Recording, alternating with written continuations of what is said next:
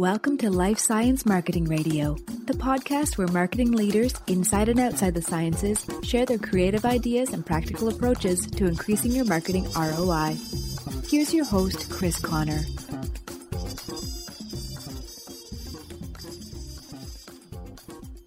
Howdy, folks. Hey, I've got a special double episode for you today. SAMPS presented their annual awards at Neuroscience in San Diego back in December. Like last year, I said I would interview the winner of the Young Person of the Year award. At the same event, I also met the Support Person of the Year, and I thought, why don't I interview her as well? So here you go. Listen and be inspired by these two rising stars in life science marketing. Okay, my guest today is Ollie Velaratne. He is the general manager of Redbox Direct. I'm going to let him tell you what they do in a moment. Also, the recipient of this year's Young Person of the Year award from SAMPS. So, for those, congratulations on that, first of all. Thank you very much. And welcome to Life Science Marketing Radio. Um, for folks who don't know SAMPS, it's sales and marketing professionals in the sciences. And what it is really is a networking group and an educational association. It's meant to help all of us sort of elevate our game, whether it's sales and marketing. Started out in life sciences, has kind of spread out a little bit from there. And this is the second time they've given out these awards. Last year I interviewed Lily Elsner and this year I'm interviewing Ollie. And what I hope to do in these interviews is give young marketers, or excuse me, or young scientists who are thinking about getting into marketing or sales stories to see the possibilities in their career paths, which I think is relevant because I see a lot of people on Twitter who aren't very happy in the academic world. It's a tough world out there.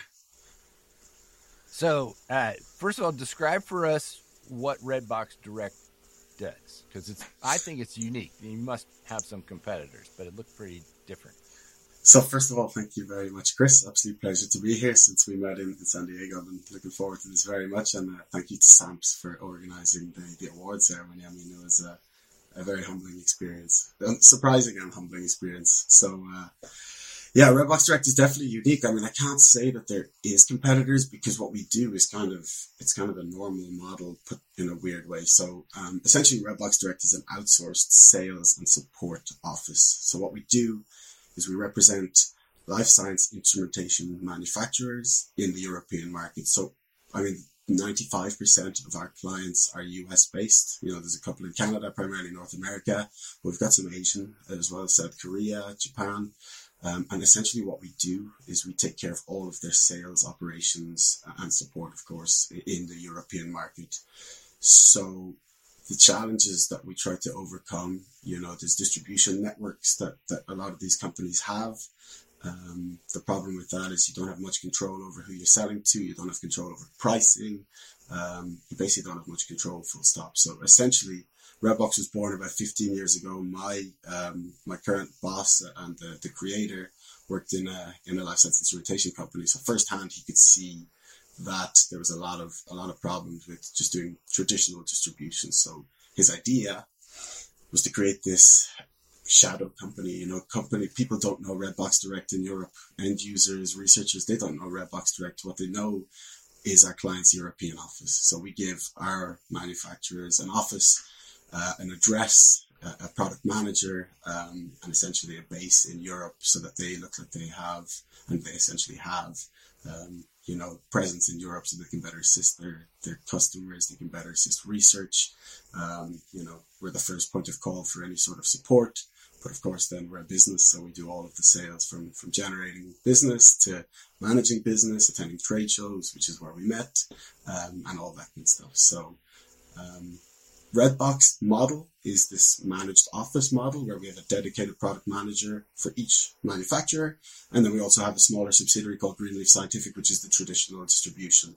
There's no, for example, in Greenleaf, we have 12 different suppliers. We don't have any contracts between them. We can sell as much as we want or however much we want. And, you know, it's one salesperson who's actually dealing with all 12 suppliers.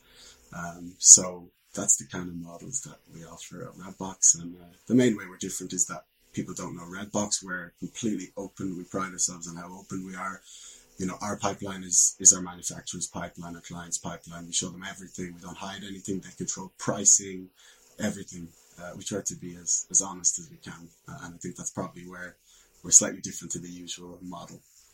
Yeah, no, that's very cool. And I don't know a lot about distribution, um, but I can see from going to your website that I mean you have a couple different ways you work. I'm not going to dig into all those. I definitely recommend people check it out.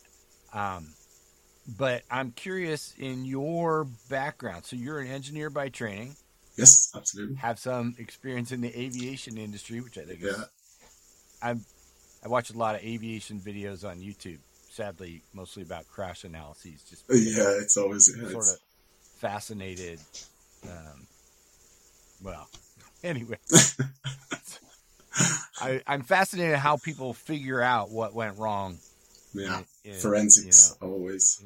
in that sort of thing, um, and just good YouTubers who do a good job of things. Having said that, you are the general manager of Redbox Direct. Mhm. You just told me you're 27 years old, and I just told you that when I was 27, I mean, we won't even talk about where I was in my career. But um, so what are you responsible for?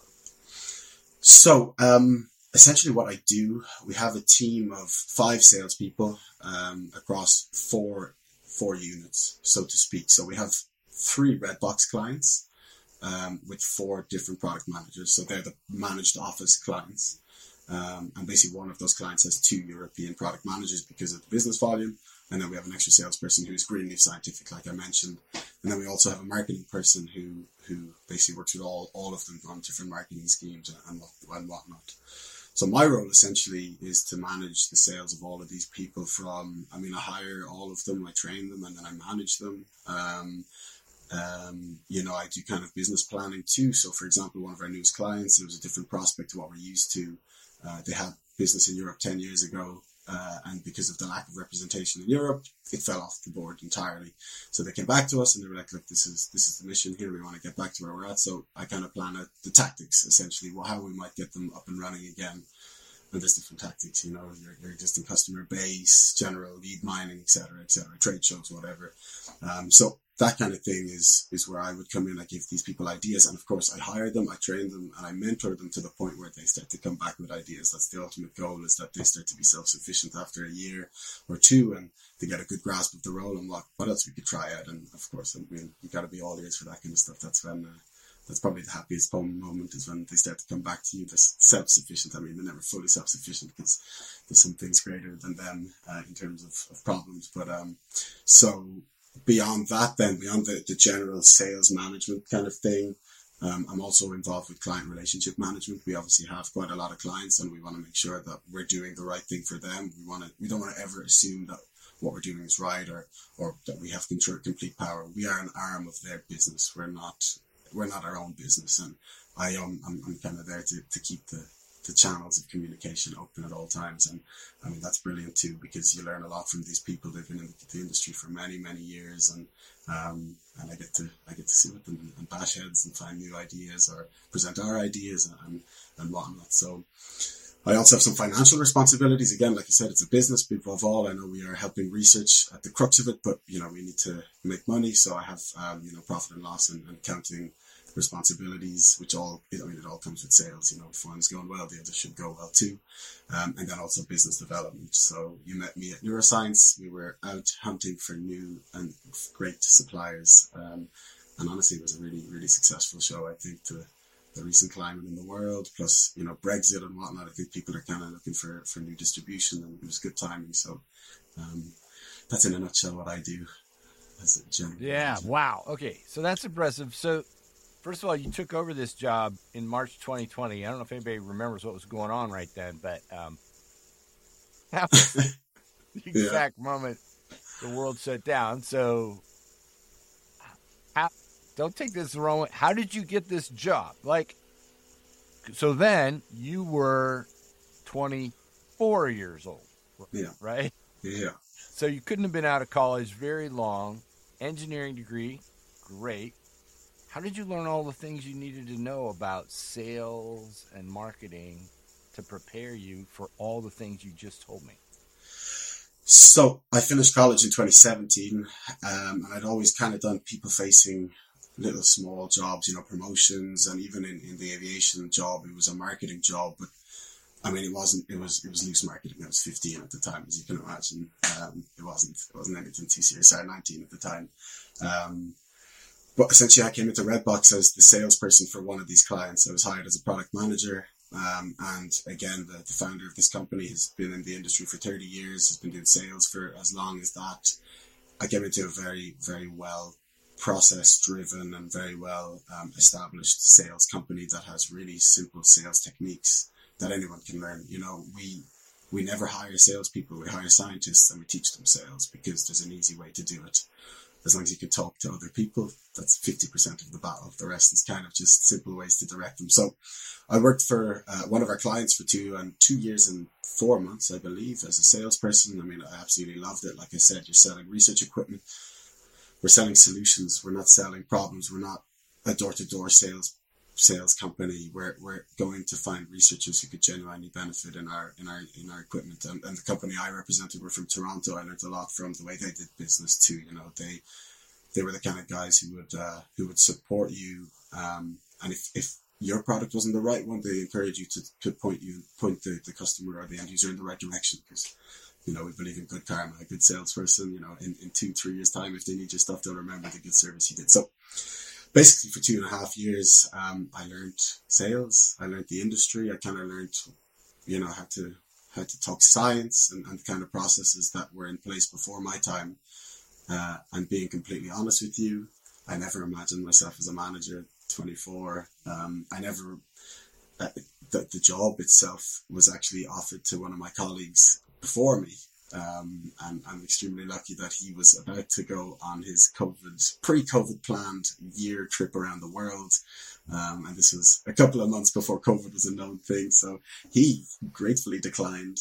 Um, and I got, I got, yeah, I got the offer second. Um, you know, he had a couple of years more experience and I guess that's why, but in the end, there's a happy story. He didn't get to go on his year long travels, but we rehired him as a marketing and business development guru. And honestly, it was uh, one of the best decisions we made because, you know, we were, we were a fantastic team. He really, really understood science. He didn't understand marketing. So myself and him, we used our extra free time during COVID to learn marketing because we were salespeople. Um, and that's kind of how we came about then. I mean, I got the job through a little bit of good luck. Um, but you know, my favorite thing is luck is when preparation meets opportunity. And uh, I was somewhat prepared. I can't say I was fully prepared. I never imagined I'd be a manager managing a team of, of I was three salespeople at the time plus this marketing guy. Um, and yeah, you kind of just learn as you go. So COVID was actually a really interesting time to, to learn the job. As I said, there was kind of four main things, right? There's sales management, which is your daily, your monthly meetings, your weekly meetings, kind of just the general stuff, measuring data, whatever it is. Then we had the client relationship management too, which was, which is a different thing, the financial responsibilities, and then also hiring, training and mentoring financial responsibilities were kind of taken away from me because sales were low, but we had the government grants to help us pay salaries, and one of our biggest overheads is travel. So all of that was gone, and, and kind of the little bit of sales. I mean, sales were down about seventy percent. The little bit of sales we made kind of went to the bottom line, and we survived. I mean, we definitely didn't thrive, but we survived, and that's all that mattered. We could give these people a salary um, and and whatnot. So that was kind of nice. It helped me focus on learning the sales management side of things, you know, getting my my own tracking abilities up and seeing what matters and, and developing plans for people, especially during COVID when so when we hire people, one of the best things is it's a traveling job. You know, we're hiring young graduates and we say you're going to go see the world. And then COVID comes along, you can imagine they're kind of disgusted. They're like, well, half of my job is going to be on the road going to all these beautiful cities in Europe. So I had to find new things for people to do to keep them interested. And that was definitely interesting too, because again, you know, when we hire people, I don't, we always ask, you know, in a, in a team project, are you the kind of person who leads or are you the kind of person who follows? And I certainly wasn't the kind of person who led back then. I mean, I was definitely a team player, but I wasn't the person who would be the proactive, you know, uh, plan maker, etc. So I kind of just fell on my feet, being completely honest with you, Chris. I mean, I never expected that I would love what I do so much now. And how much I learned over the last two years. I mean, I, I, just, I really love it and I can't wait to do more. We're growing slowly but surely, but I mean, it's really, really exciting stuff. It's rewarding as, as it is challenging. So, yeah. Yeah, I mean that's awesome. I mean it's it makes me happy to when people find a thing that they really like. I mean I've had I have one of those jobs now. Yeah. I've had a couple of those jobs in the past. They weren't all in science. but when you find find it and you drop into your groove, it's pretty cool. So talk a little bit more about how you and the other person who um, you hired back learned marketing? I'm just curious when you say we did that because I, you know, I learned it through podcasts and other stuff, and I had been a marketer before. Um, yeah. Without honestly, similar to you, had when I got my first marketing job, I'd never worked in marketing before. That's kind of obvious, but when I first became a marketing manager, I'd only worked in marketing for a couple of months. Okay. So, um, and I I was blessed with a very good team. Let's put it mm-hmm. that way. Um, but how did you go about figuring out like what you all should be doing? Yeah, absolutely. Um, I mean, I was also blessed with a, a, very a great team too. Obviously, on the sales front, I had guys and girls who, I mean, were just they just they were never they kept me motivated as much as I kept them motivated. You know, they never complained in such a tough year uh, and whatnot. So marketing for us, I guess, is slightly different to what you do. I guess you know you do content development, you do podcast interviews, etc. We're kind of more the digital marketing side of things in terms of you know the Google AdWords, you know running analytics on the websites, um, uh, doing mailers where you try to you know try to curate these lists of really relevant people and, and, and they see whatever. So I mean, that was easy. The Google Ad side of things, you know, Google Google have resources for absolutely everything. You can do a quick quick course, and, and we learned what we had to learn. We didn't have to learn the intricacies. The beauty of it is you could kind of try try and fail and try again and fail and refine, etc. So that's kind of how it went for Google Ads. Uh, but then the other side, and again, where my good friend, who uh, I would give all the credit to in the world, he's by the way currently doing his year travel around the world, so he finally got there. Um, so he again was very good at the proactive outreach when he was a salesperson. Um, and essentially, what we did, for example, we would find these really, really relevant leads and list of leads, and we would email them. For example, over six weeks, you'd email them once a week, and then you can kind of track who opens that mailer or who clicks on it or whatever. And we give that list to the salespeople, and we tell them like this person is probably interested. They've clicked a few times, give them a call. Don't tell them that you know, they saw the mailer, you just, you planted the seed and you just say, hey, I'm calling because of this. And we always do pre-research. Um, again, my friend, once again, set up a very big process, which was a, a pre-research. In our world, um, publications are the main currency for researchers and, and they give you all their information of exactly what they're doing. So we only ever call people we think we can genuinely help. So um, one of the big marketing things we did was before you pick up that phone, you better know everything about this person's research and you call them for a reason. And researchers love talking about what they do. So if you pick up the phone, you tell them, "Hey, Chris, I know you do this and this, and you recently published this. Look, this is what I do. You interested in talking more?" It worked quite well. So, um, yeah, we took whatever courses we had to, and we figured a lot out by our mistakes. I think that's usually how it works out. I'm sure you, you found the same as a, a marketing manager with only two or a couple of months experience. You make mistakes, but you learn from them. Yeah, I mean, uh, I can tell you, like you have to stay on top. I'm not an expert at Google AdWords, but my experience there, which you must have done, is you have to stay on top of it. I mean, because yes, it can absolutely. get away from you. So you, if you're going to start it, you got to analyze it, figure out what's working, and exactly. correct it. Yeah. Even if it seems to be going well, you could be spending way more than you need to, right? I exactly. Mean, so exactly. good on you for figuring all that out. Um, tell me, I mean, you already described what you love the learning in your job. Let's go actually back because now you're meeting with um, representatives from your clients who I presume have been in the industry, as you mentioned, mm-hmm. a long time. Yep. Describe, you know, what that what that's like, because I'm imagining they're they come into your office or they get on the phone with you and go, "What?" but obviously you're keeping up and you're getting a lot out of it. Describe yeah. that relationship. So once again, I got to give credit to my team. Uh, like the, the creator um, of this company is, is still he's the CEO currently, and um, I guess the the dynamic we have is he's a, a 30 years experience guy who's been in the industry, um, who knows exactly how everything runs, and then I come in with the more the sales side of things, you know, the sales tactics and the marketing tactics and all that kind of stuff. So the marriage between that is when we first meet a supplier, you know, my manager will, will talk to these people and, and, you know, tell them it's the background he has. And obviously that builds trust straight away. If that's someone who's had 30 years experience in the industry, you can trust that this person kind of knows how the industry works. And then, then, you know, a lot of these manufacturers, they're more preoccupied about manufacturing good equipment. You know, they don't really think about sales that much. They always assume for the most part that they have a good product, it'll sell itself, you know, and that's always the kind of problem. Uh, it's a good problem because that's where we come in when they realize it is a problem. um, so it's, I mean, I'm still learning, you know, I went from, from life science instrumentation sales to all of a sudden service sales. I'm selling a distribution model that very much like you, Chris, until this show in neuroscience, I didn't really know what the benefits of our distribution over other people's distribution was because I've never worked in a manufacturer. I've never dealt with distribution problems. I've only ever worked for Redbox and I've only ever worked at Greenleaf. And I know what we do. I don't know what other people do properly. And, and I've learned now a little bit. Um, so again, that's what I mean. There's learning at every corner. I've gone from selling research products to end users to now selling a, a, a, ser- a sales service to manufacturers. And both have their own challenges, but the beauty of sales is overcoming those challenges and getting the win at the end of the day. Yeah, no, that that sounds like fun. And um, as you mentioned, and I think you can never hammer this home enough. Like, there's nothing that sells itself. Yeah. yeah. you know, no matter how good you think it is, and if you think it can or it is a little bit, then you can certainly do more. Um, so that's a good thing to understand. And then mm-hmm. just your willingness to learn about that. And I will just point out to a lot of companies like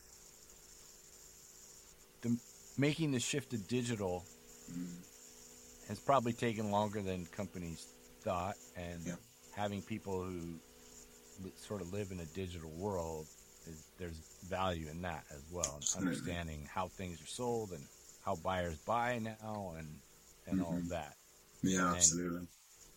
Understanding how the industry works,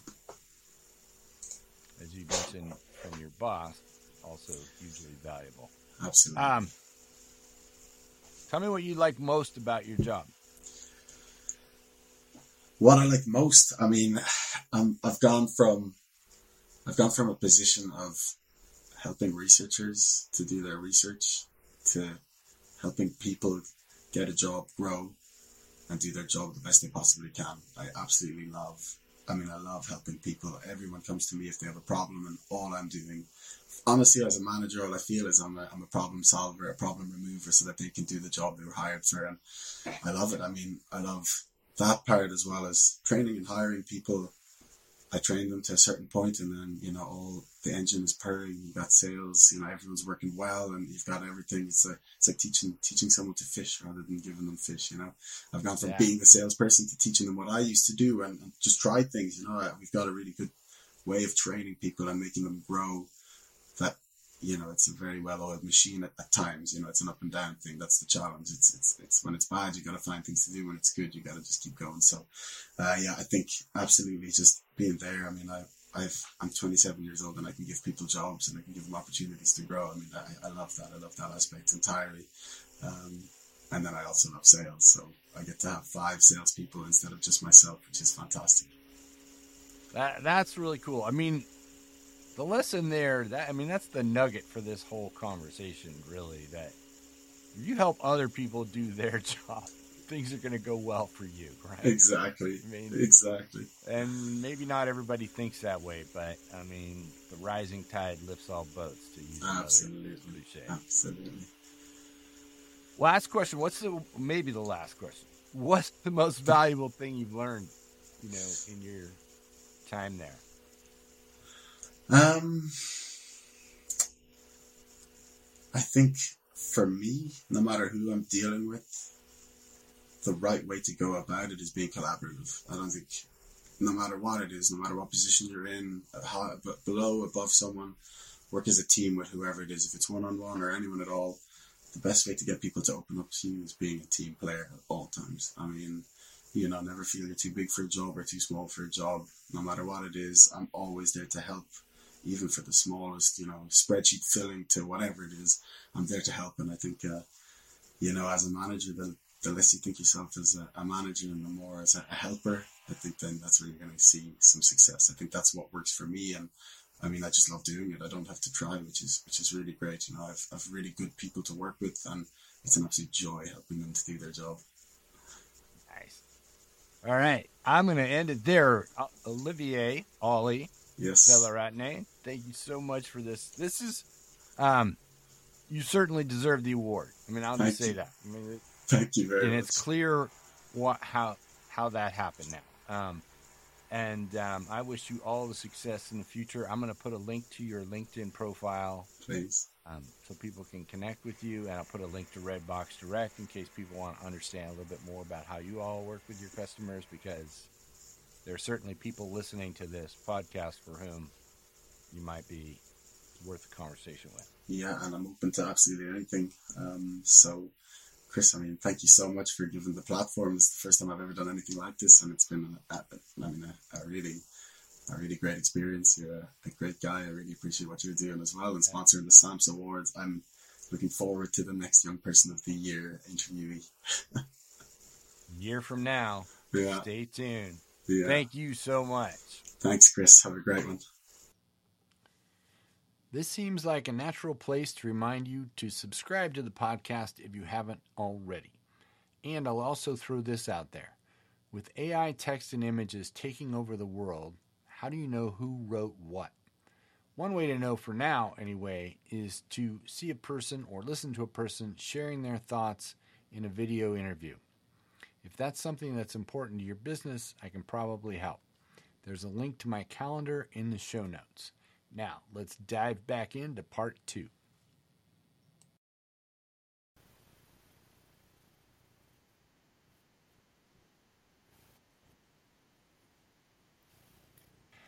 My guest today is Aishwarya Vishwanathan. We're going to call her Ash. She is the support person of the year who got that award um, from SAMPS at uh, the neuroscience meeting a couple weeks ago. So, first of all, Ash, welcome to Life Science Marketing Radio. Delighted to be here, Chris. Thanks so much for the invitation. And we're going to talk about your job and the award you got and sort of how that all fits together. You know, my goal here is to be helpful to younger marketers. I think people's career paths are interesting, and particularly now, a lot of people who went into science are looking around, you know, for options. Yeah. You're a product manager at Stoelting, and you got the support person of the year award from SAMPS. First of all, tell us what Stoelting does. What part of the life sciences are you all in? Of course. Um, so Stoelting is a company that deals with neuroscience research equipment and software. Um, and we do all of these products that cater to preclinical research as well. Um, so our major customers would be people who are scientists in different universities, going on from PhD to postdocs. Yeah. And you, I looked at the website. You all have a large range of products. So I'm guessing you're not responsible for all of them. Uh huh. If you are, Yeah. congratulations. Yeah, so uh, when you work with rodents as your animal model, or even certain larger animals, you need a way to navigate to certain regions of the brain. And you would have something that we call the atlas of the brain, which has these specific coordinates, which would be re- regions of interest for people who work with these animals. So they would use the stereotaxic, and there's a Vernier scale on each of the axes, and they would use that to kind of navigate to that spot. Um, and the whole range that you see there is for people working with different rodent types, even maybe mice, maybe rats, maybe both of them. Um, if they're working with pigs or monkeys or different animals, they have different models and all with like different levels of automation and everything around that. Okay, so the stereotaxic, it sounds like it's a, it's a device that gives you Uh-huh. a mapping of the brain or other parts of the nervous system. Is that f- so people can manipulate a certain part or Yeah, that's exactly what it is. So eh, people also use stereotaxic for, for example, working on the spinal cord. Um, so they would do surgery on their rodents or animals. They would open their skull up to see the brain, or they would kind of give themselves more visibility um, of the spine. got it? Got it. Okay, so that's that's helpful. So you are a product manager, but your background is Uh-huh. um, microbiology and immunology. So first of all, Mm-hmm. how did you, you know, find this position, and then talk Mm-hmm. about because there's a bit of and all of us in life science have a broad sort of education generally, but there's a leap from microbiology to neuroscience. And so, how did you get this position? What were you looking for? Of course. And that's the beauty of science these days, I suppose, that everything has become so multidisciplinary in the first place. Uh, but the way I landed this role would be very, very different. Um, I've kind of been into research and in the lab for a good part of my education. Even when I was doing my bachelor's degree, I had a specific project going on on the side, which was completely research. So I would be in the lab after school hours just to kind of complete that project. Um, and the way I landed this role is to be a good product manager, you need to be able to talk to scientists. And when you have been in research for so long, you develop that lingo and you develop some sort of scientific understanding. And that foundation really helps you make conversation with people, identify the gaps, um, and really help them. So you're now seeing science work in real life, which is the fun part of the job. Yeah, I mean, honestly, if I had known that when I finished college, that that might have made a huge difference in my career as well. I mean, um, and and honestly, it's what I enjoy about this job is talking to scientists and marketers about what they're doing. But you kind of identified the key question, I think, for a product manager. I'm not an expert, but asking people about their problems and identifying the gaps. So, Absolutely. talk about your day to day. I mean, you're responsible for the product life cycle and obviously figuring out what features are we looking to add or accessories or whatever. Describe kind of the things you do. Mm-hmm. Um, so on a day-to-day basis, um, to simplify this, I act in a way as a liaison between our team and the customers. Um, it's like a complete cycle. So I would talk to customers, I would understand what they're working in, their research, see what they need, and talk to them more about that. Um, I would identify the kind of products that could be useful, or even for existing products, what improvements we could bring on. And then I would communicate all of this with my team of engineers and development officers and just that whole process. So it's a complete cycle. Um, and then I would again put forth all of these new products or improvements with customers, see how it's going to work for them. And it doesn't end here, right? Once customers have bought your products, you also want to see that they're able to use them for long. Um, so in a way, make it all future proof as well. So on a daily basis, it basically involves talking to a lot of people, to talking to people in the company, talking to customers. So really, just pick up the phone and talk to so many people.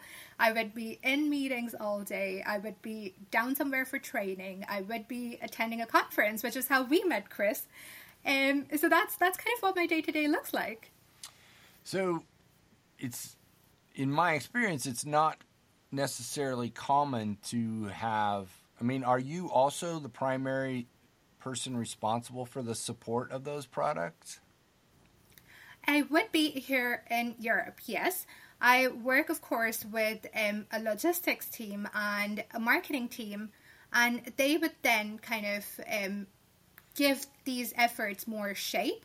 But as a support person, if people need like a refreshers training or if they have basic tech support queries, they would come to me first because I would have been their primary point of contact. Um, and then I could lead them to other people who would have information, or I could try and dig in myself. Um, and that's the thing I feel is every time you talk to a product manager, there's going to be so much diversity in our roles depending on what company we're in or what products we're handling. Um, or even what field we're in, but even in life sciences, it's just so, so different. Like, I handle two sections for toxic and software, and the way I would work on these would be very different. Yeah, it sounds like it. So I was going to say it's not been my experience typically that the product manager is also the primary support person, but Yeah. it makes uh, a lot of sense in in Mm-hmm. the fact that if people are you know need to know more about how to use it, you should be generally aware of how that works. But also when they have that's how you're going to discover some gaps. Like oh, if we could do this, that would make this person's life easier, and that's really exactly the job. Exactly.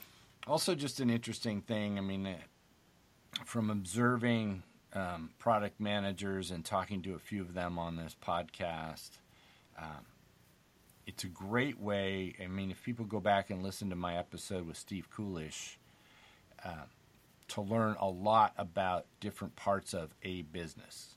And so mm-hmm. it is a position that seems to me, tell me if I'm wrong, very amenable to a new graduate and also very valuable to those people. So it's a job that new graduates can take on and makes them well prepared for moving to other parts of the business. That is very, very true, Chris, and it's a great observation. Uh, for myself, I landed this role right after my graduation, just a while after my graduation, and it's my first formal job, uh, which is great. And I get to learn so much about all these different functions because, in a way, I'm working with this really dynamic, uh, multifunctional, very well rounded teams of marketing, logistics, operations. Um, there's a lot of sales involved. Um, so it's definitely something that helps you learn about all these different kind of um, tiny parts in a company. But it's also something um, that would be a very good fit for a person with experience and who've done bits and parts of all of this in a company. So you're you're absolutely right there, and that's exactly how I feel about it. So you may have sort of already answered this, but what do you like most about your job? I mean, Um, this is going to be very cliche, but what I love most about my job is that no second day is going to be exactly the same as the previous because it's so dynamic. And just being in the field of science as well, science is ever evolving, and you need to be ready to adapt to that change and to cater to the changing needs um, no two customers I talk to are going to be the same. And every time we're trying to innovate something different, we're talking to different people, we're collaborating with different people. Um, you know, it's it's a whole different process involved each time. So that's kind of the fun part of the job.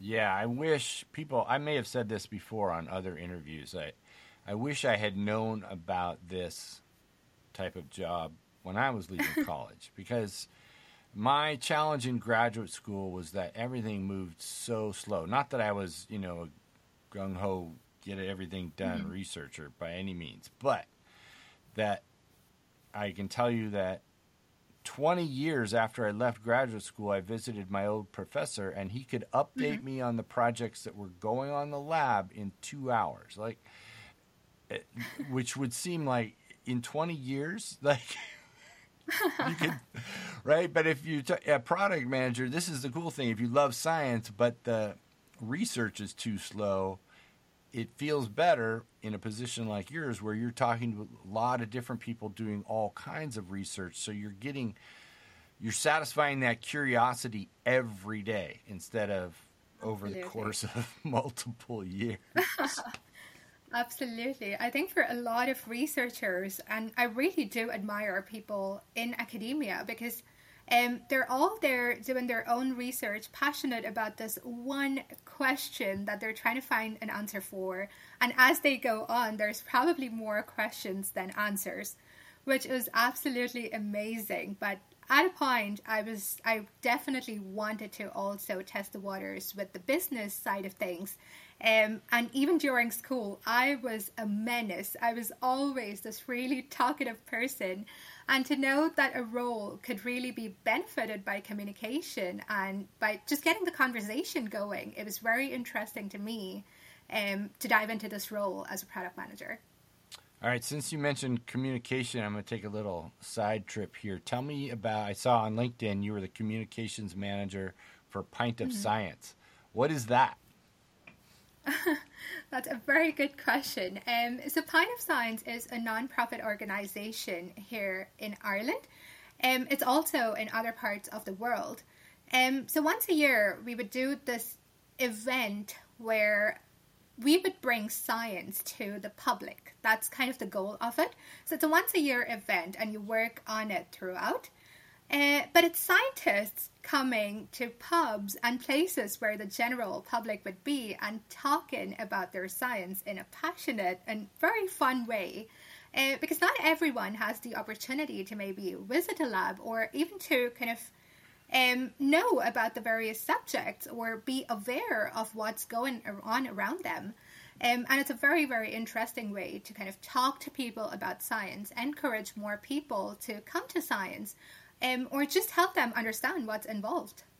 Yeah, I think that's extremely important, especially now, um, to to learn about not only science but who scientists are in a relaxed atmosphere of a pub, as opposed to, um, you know, well, I interviewed recently uh, Peter Hotez here in the United States. That interview is going to come out not on this podcast, but from, well, by the time this is out, it will have been out on Chemical and Engineering News.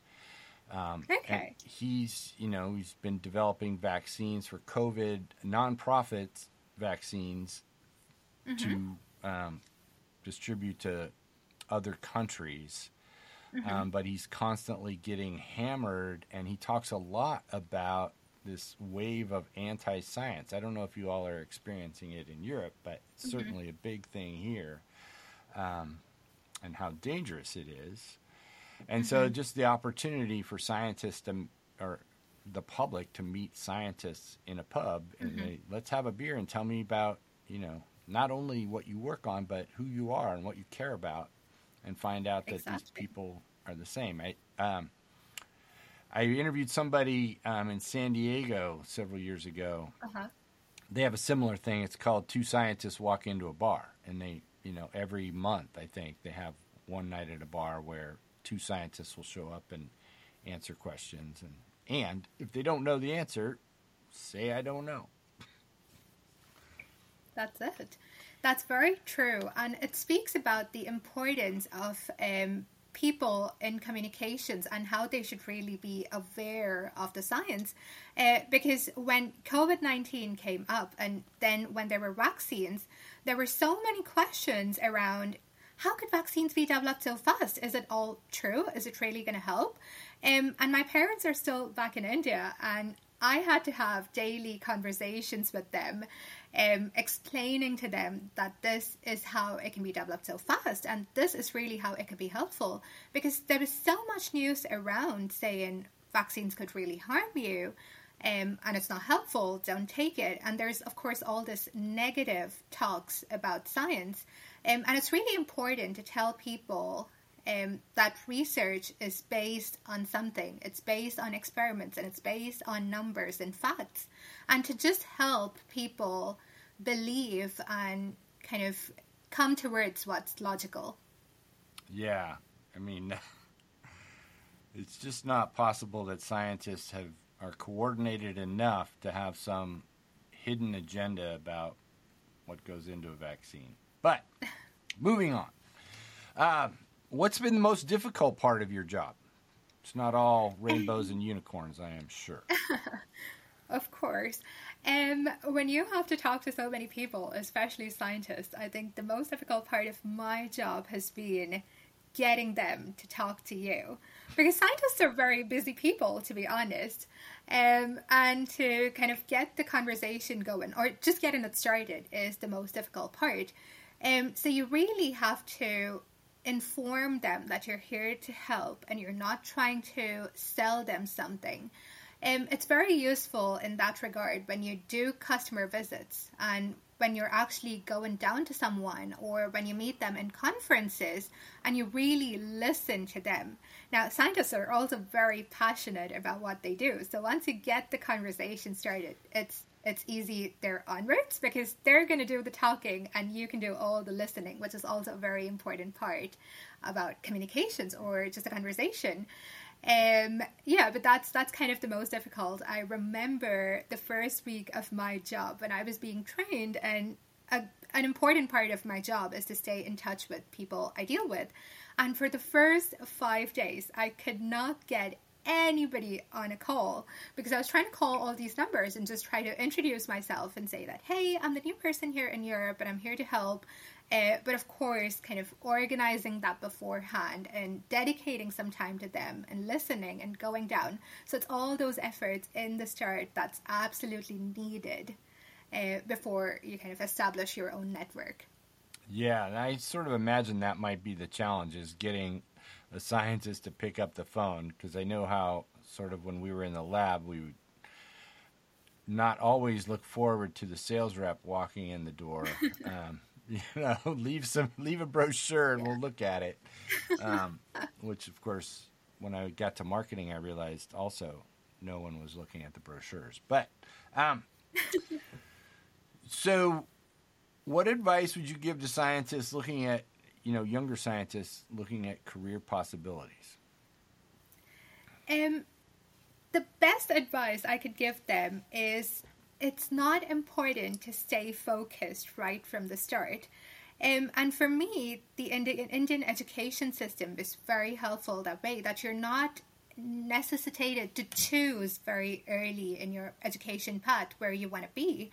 Um, you could try research, see how it works for you, but there's also many other fields out there. Um, the Indian education system, in a way, um, is is more like you do education and then you start working, and there's no going back.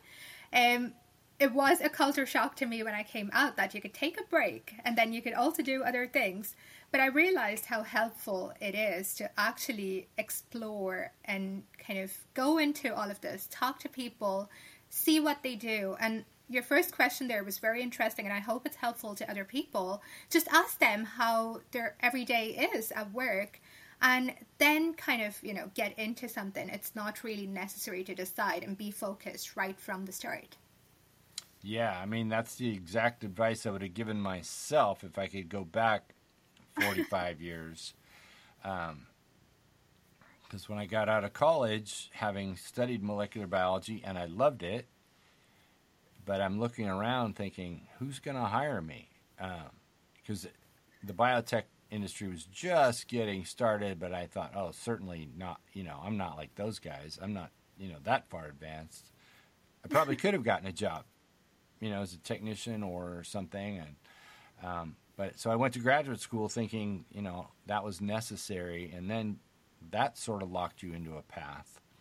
Um, mm-hmm. But now I realize, and that's just because that's the world we live in in science education, and there isn't or wasn't a huge amount of exposure to all the other ways that people use science in their day to day. So, exactly. All right. Well, Ash, this has been fantastic. I appreciate um, one your willingness to come on and enthusiasm for people. I didn't say this at the beginning of the show, so I interviewed Ollie last week, who I met at the SAMPS Awards, and when I oh, introduced myself to Ollie, he was having a conversation with Ash, and I thought, all right, let's get both of these fine young folks on the podcast. so thank you so much for for doing this. And thanks so much for having me, Chris. It was so fun talking to you, and I definitely hope it's helpful to people who listen. I'm sure it will be.